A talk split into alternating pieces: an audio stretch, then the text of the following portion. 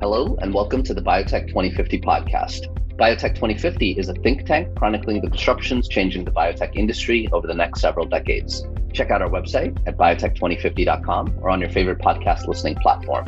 I'm Rahul Chaturvedi, co-founder of this podcast and today's host. I'm also the founder and C E O of Clora. Clora is solving the biotech industry's talent crisis by organizing and providing access to worldwide life sciences expertise. You can check us out at clora dot com. I'm excited to welcome Mike Clunin, President and C E O of Siona Therapeutics. Thanks for joining us today, Mike. Thanks, Rahul. Pleasure to be here. Great. So, Mike, to kick us off, walk us through the arc of your career, where you've been, and how you got to where you are today. Yeah, thanks, Rahul.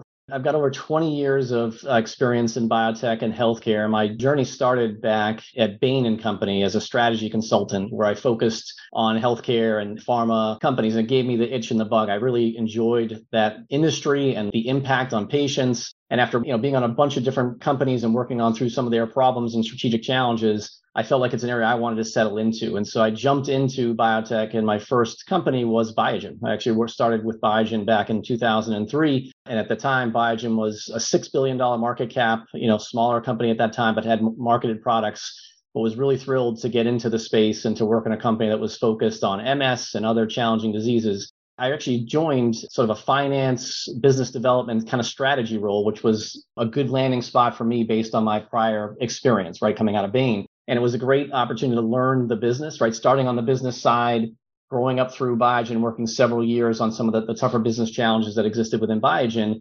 And as I stayed three or four years in that capacity, I then moved into the commercial side of the business. I really found an opportunity where I could start to build my general management skills. And I moved into what was called the patient services organization in the U S, which was a customer-facing organization that dealt specifically with the patients, how to get started on a therapy, how to stay on a therapy, how to educate and provide services to help patients through their journey, specifically on M S at the time, and then eventually hemophilia.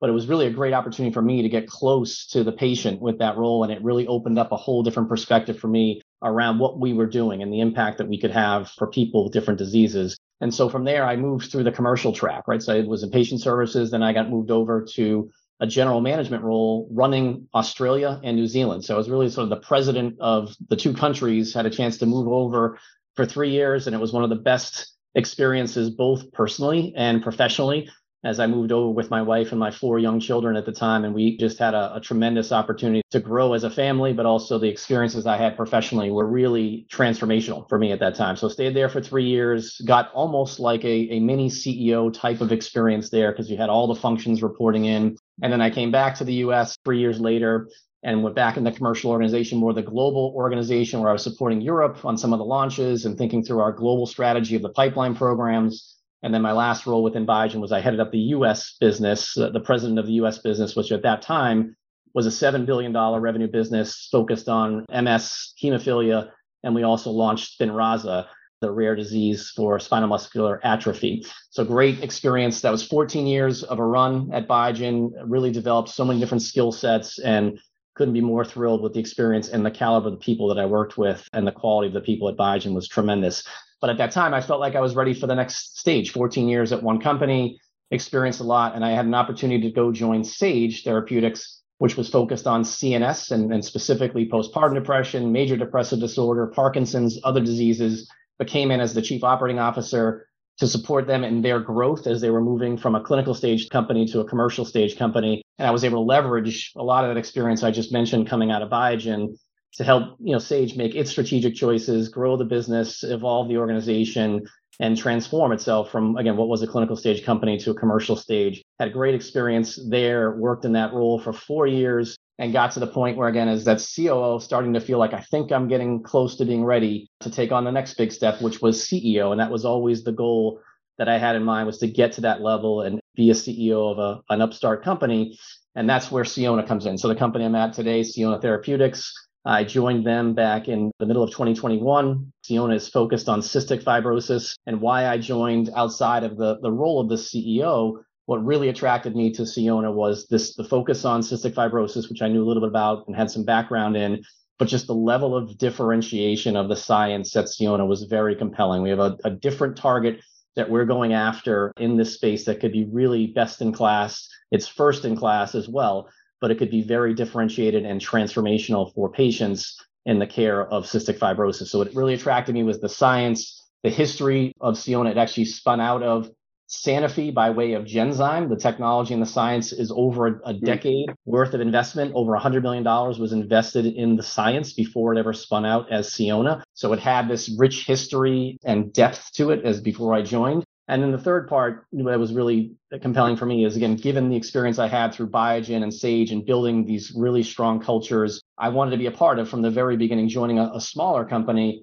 that you could establish a culture from the very beginning that could inspire and attract key talent and something you could be proud of to be a part of from the very beginning. So it's been exactly what I had hoped for, leveraging all the experience I had along the way between Bain, Biogen, and Sage, and now on my Siona journey. It's been a great ride and really looking forward to the future at Siona. Awesome. Thanks, Mike. To take a step back, I'm curious to hear your perspective on some of the larger companies that you've worked at and then going to Sage. For our listeners, when's the right time, in your opinion, to start to build out a commercial team and hire a commercial leader? Yeah, it's a great question, Rahul. So I'd say, so different diseases could be different stages, right? So there's, it's not necessarily formulaic. It's to say, here's the exact right time to do it. Sometimes you got to start earlier, based on how much maybe disease awareness you have to build or the, the knowledge of the industry. If it's, if it's a new space, you may have to do some additional work. But I'd say typically you want to get, what I would say is sort of that entering of phase three is when you really start to build out the commercial infrastructure, right? Before that, you can start to have,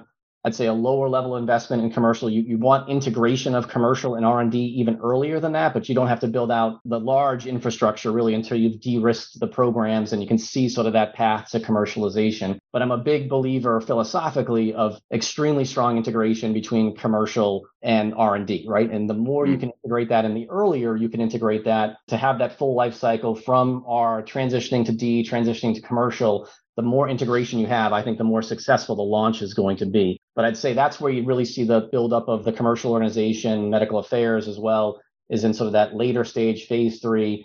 And then obviously yeah. upon approval, right, that's when you'll start to add yeah. the sales force and grow the organization that way. But again, I think it's important to start really thinking about what you know about the space you're launching into, how much work you got to do to prepare yourself and the company to launch, if it's your first launch versus you know, second or third launch, that there's a difference mm. in how you have to think about that as well. Because every company, you know, if it's a first time launch, which it was for Sage, companies have to learn how to launch products, right? Yeah. You, you hire people who know how to launch, right? They, they come with experience, they've launched products. So you can find and bring talent together that has done it individually. But for companies, you have to collectively figure out how you launch and how you build the, that muscle memory into the company itself, right? So, yeah. so again, very different as a first time launch than as a repeat launch. Yeah, great. Thanks, Mike. This is your first time being a C E O, and you mentioned, you know, you had rich experience uh, in Australia and New Zealand and some of your other roles as well that trained you well for this. I'm curious, what's been one of perhaps the non-obvious learnings or surprises for you in stepping into the C E O role for the first time? Yeah, it's a good question. You try to prepare yourself with the experience you had and you leverage, you know, your experiences. You can't, you know, before you become a C E O, it's pretty hard to have touched every function and every responsibility as the C E O, right? You have the entire company reporting to you, but you try to leverage, you know, the experience you've had along the way in terms of your leadership and, you know, how you're going to build a team and the culture you want to build and decision making. I'd say that the interesting thing is, especially in a private company, as being a C E O, it's going through the fundraising process, right? So how do you raise capital? You know, the business aspect, I felt very comfortable moving into, again, how to make decisions, how to build a company and hire great people. But it was that sort of that private financing is a very different field than even public financing, which I've had some experience with. And so it was a great learning opportunity. We just recently completed our Series B financing at Siona. In the first half of the year, we raised one hundred eleven million dollars of capital. The company's raised over one hundred fifty million dollars since its inception. And we raised at a, you know, pretty challenging time, right? It was the week before Russia invaded the Ukraine is when we finalized mm. our deal, right? Yeah. So great timing uh, then. Yeah, it was it was tough, right? We kind of saw yeah. the handwriting on the wall, and the markets were sort of deteriorating as well. So we we really got this in, and I think it's a testament to the value that Siona has and the potential that Siona has, and, and our science and our team. That was an experience. You have to kind of go through it, right? You know, I, yeah. I talked to a lot of people. I talked to, we have a great board and great investors and could leverage their experience and knowledge, but you kind of have to go through it again as a C E O for the first time and as a team for the first time to really get this thing all the way through. And it, it gives you a lot of confidence as you think about the next series of financings you may have to do as a company. Yeah, great. And, you know, Mike, to that point, for perhaps the folks that are aspiring to be C E Os or currently first-time C E Os, how did you go about educating yourself about the fundraising process, what to do, what not to do? What did that look like for you, just for the benefit of our audience? Yeah, there was a couple of key places, Rahul, that I turned to, right? So, so one were peers and friends of mine that work in the space, either as C E Os or C F Os or other capacities that have been through it, right? On the private side, that you can learn from their experiences. What are the best practices? What are the lessons learned? Every financing is slightly different, but there are definitely lessons that you can learn from others to make it that much more impactful and get through the process in a quick and meaningful way. So there was that, leveraging your peer group, right? Then, I, as I said before, we have a great board with great investors that you're able to turn to and say, given what they've seen in the marketplace, how do we think about positioning the narrative of Siona, types of investors that we think would make sense? And it was sort of a push and a pull on both sides. We had a view from, as a management team, myself and the rest of my executive team, in terms of the relationships we already had with some of the investors from our past lives and who we think would make sense, but also being able to leverage the experience of our internal investors around, you know, people they've talked with and who know that the story of Siona would resonate with them. So it was a combination of being able to turn to both of those people that have been through it in my seat, and then, you know, people who have been through it many, many times on the investment side, our internal investors that were a great resource for me. Great. Thanks, Mike. So let's switch gears a little bit. And if you could educate us on the current environment in cystic fibrosis, you know, the landscape as you see it, and perhaps the unmet need, and, and what drew you to work on such an important patient population. Yeah, thanks, Rahul. No, d- definitely. I mean, cystic fibrosis, it's a rare disease, a genetic disease that affects over one hundred thousand people worldwide. It is a serious, oftentimes fatal disease. The, the median life expectancy to this day of cystic fibrosis is approximately fifty years old, right? So we've made a lot of advancements in C F over the last few years, but we're still at this point where the median life expectancy is still just fifty years old. And the quality of life that patients experience, it's challenging from a day-to-day perspective on how to manage C F. They have to think differently about, you know, how they interact with, with others for fear of infections. If you know a little about C F, I mean, what the underlying cause of C F, it's a genetic disease, a genetic defect that hits the C F T R protein that doesn't allow healthy mucus to form in the lungs and the pancreas and other organs. And so as that mucus builds up, they're more susceptible to infections in the lungs and elsewhere, and it, it really affects their quality of life. The state of C F today, as I said, we've made a lot of advancements in the therapeutic area, but there is still an unmet need that exists. Again, partly for that, that life expectancy, the quality of life that patients they have today.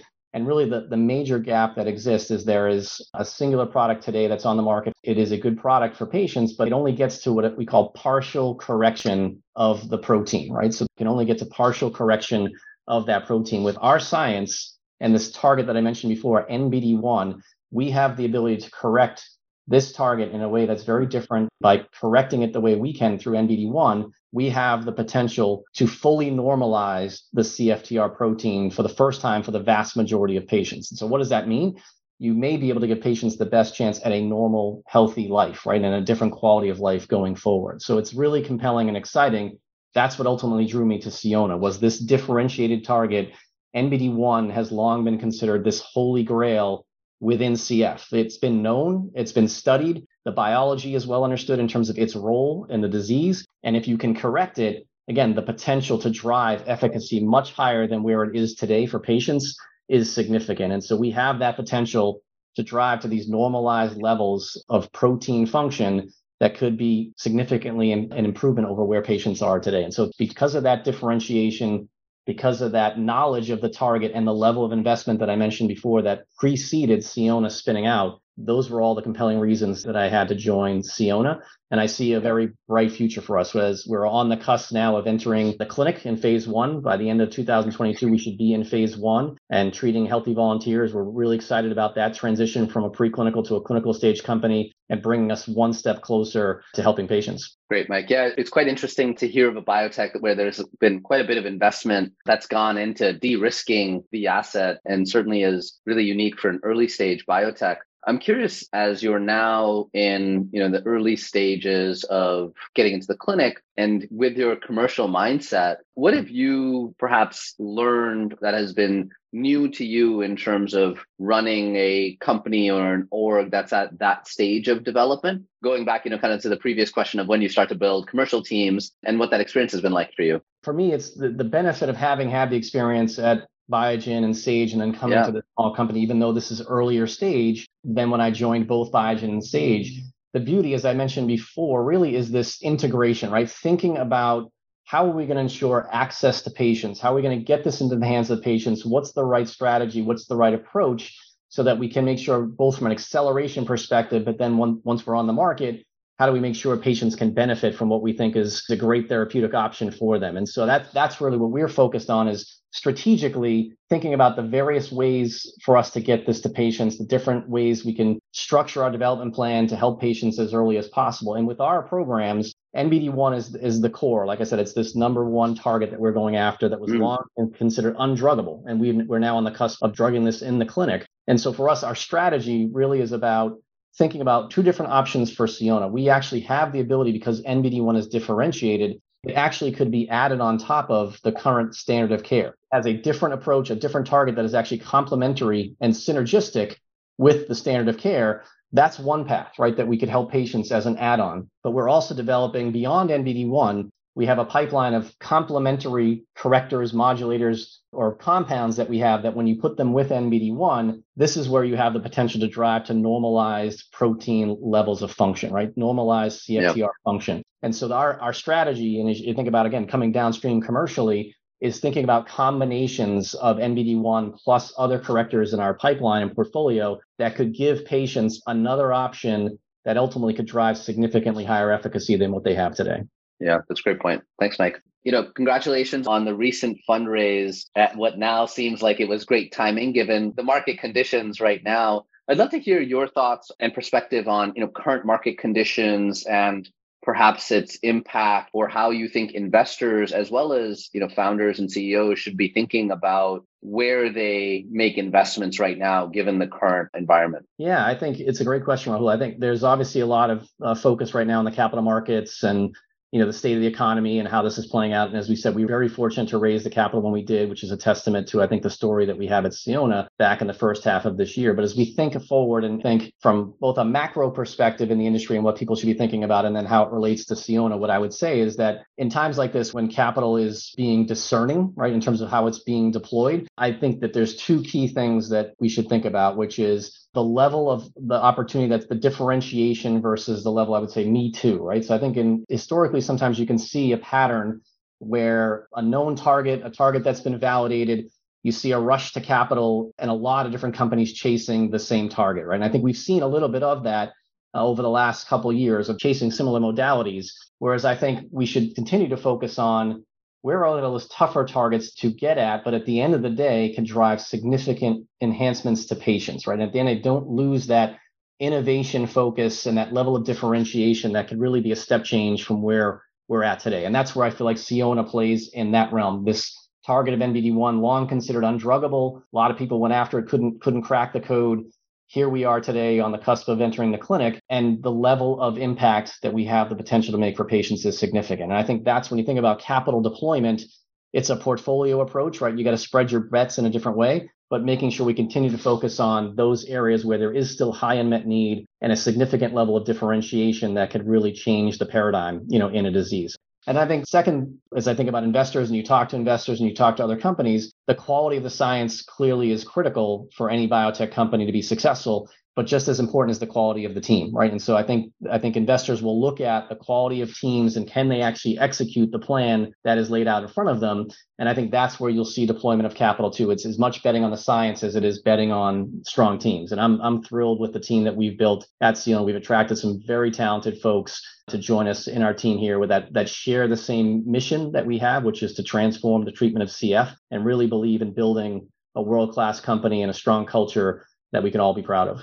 Great, Mike. And and you joined Siona during the pandemic in twenty twenty-one, right? I did. Yeah. And you obviously have been highly efficient as indicated by your ability to fundraise. I'm curious what that experience was like for you, you know, starting as C E O, how you set the tone and the culture, and any perhaps learnings or insights along the way that you're willing to share. Yeah, it was interesting, right? Uh, I was at Sage when the pandemic hit. And so you're already established in the company. You had your relationships, right? We adapted in really well at Sage, right? When the pandemic hit, and we were still very productive, but those relationships had already been formed. I joined Siona in May of twenty twenty-one, you know, while the pandemic was still going on and we were sort of still trying to figure out, are we coming back together? Are we working in a hybrid? Are we staying from home? We were fortunate in that because Siona spun out of Sanofi, we had a really strong scientific team that came with the spin out, right? And was established from the very beginning before I joined. And, and they were in the lab together throughout COVID. So never lost that continuity of relationships and the productivity of the experiments we were doing in the science. So I was able to leverage that and come in to a team that was already formed and was really strong. And then how do I settle in, right? How do I establish that? And as you bring new people in, what's the culture you're trying to establish? And where we focused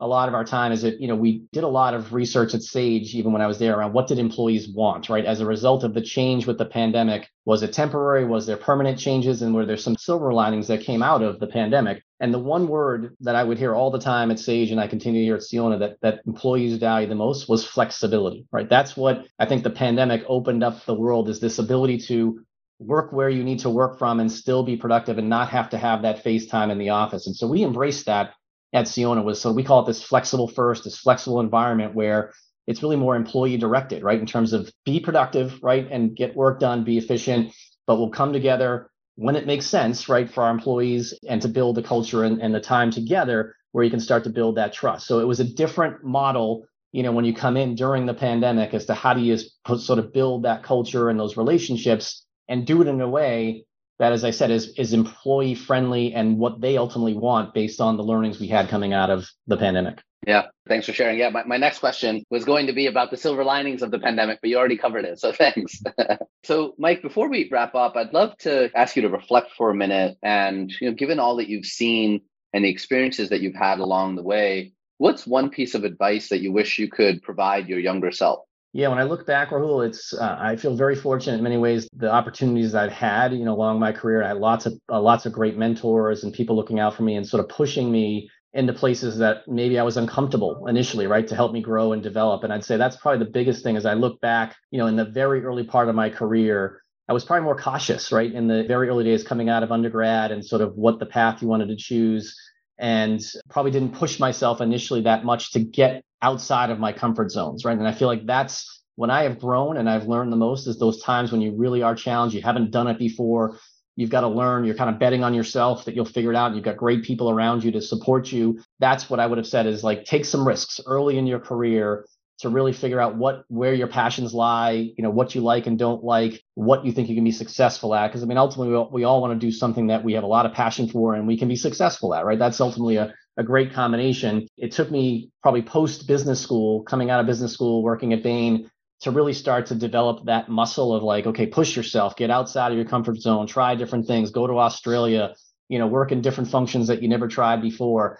I wish I had done that a little bit earlier in my career. And that's what I would say is, you know, don't be afraid to fail, right? Test yourself, push yourself to certain limits that, you know, you could fail, right? And it's okay if you do, because the reality is you're going to learn, I think, much more from your failures than, than you do from your successes. I'm curious, Mike, you mentioned you have four kids. How do you instill that in them? Any tips that you've learned around how you get them to think that way? Yeah, it's a great question. I mean, I you want to practice what you preach, right? And so we talk to my kids a lot about that. My oldest is in college now, right? And so I've got three younger ones than that. But it's really talking about finding your passion, right? That's what we, my wife and I speak a lot about. Don't focus on the material aspects. Like, really focus on something that you think you're going to draw a lot of energy from, that you can make an impact in society or on others. And if you do that, again, the success is going to come, right? If you find something that you're really passionate about, and it may be trial and error, right? It's okay to try something and then you realize you don't. And that's that that fear of failure. It's a really hard lesson, I think, for some folks, right? Some people may be more wired to, yeah, I'm I'm good with trying whatever and, and sort of failing, and it's, it yeah. doesn't bother them. I think for a lot of folks, and, and my kids included, is it's it's really embracing that you have a safety net in many ways, right? You have sort of have a, a strong family network that's going to support you, and be willing to put yourself out there. And I just think the level of growth that you can see if they're willing to do that is great. I mean, I was fortunate with my kids in Australia. They had to do that, right? They had to adapt when they were young, and they became very adaptable and willing to deal with change. But it's a life lesson. It's a life mission that we should be on, of like pushing yourself to the point of uncomfortableness that, again, that's how you grow. Like, if you're safe and you're in this bubble, like, that may be nice for, for some folks. I tend to think push outside those boundaries. And again, yeah. make yourself a little more uncomfortable, and the impact you can have on so many people could be that much greater. Yeah, great. Well, Mike, thanks so much for joining us today and for sharing a bit about your experience and insights, and, and wishing you and your colleagues at Siona. Continued success as you enter the clinic. Thank you, Rahul. It's been a pleasure to be here with you today. I really appreciate the time to be able to talk about Siona and, and our mission and, and sort of my journey through biotech as well. Thanks, Mike. Thank you for listening to this episode of Biotech twenty fifty. This episode is hosted by me, Rahul Chaturvedi. It's edited and mixed by Megan Lovering. If you enjoyed this episode of Biotech twenty fifty, please subscribe to our podcast and leave us a review. Also follow us on Twitter and Instagram at Biotech twenty fifty pod. Again, that's Biotech twenty fifty P O D. Until next time.